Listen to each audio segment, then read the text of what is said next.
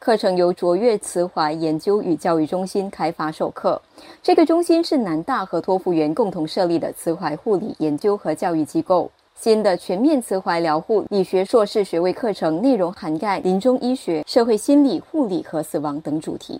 学员有机会学习不同医疗机构的管理系统，包括医院、疗养院和社区医疗机构等。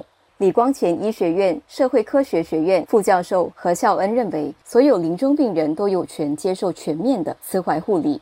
但医护人员在这方面的知识和培训并不足够。每一个医护人员在人生的呃工工作里面，一定有机会服务临终的病人。如果每一个医生、护士啊、社工都可以接受这个课程，这样的这个社会啊，临终关怀就会变得更好。课程是以全职医生、护士等医护人员为对象，相信是亚洲首个让学员以灵活可堆叠方式完成学业的课程。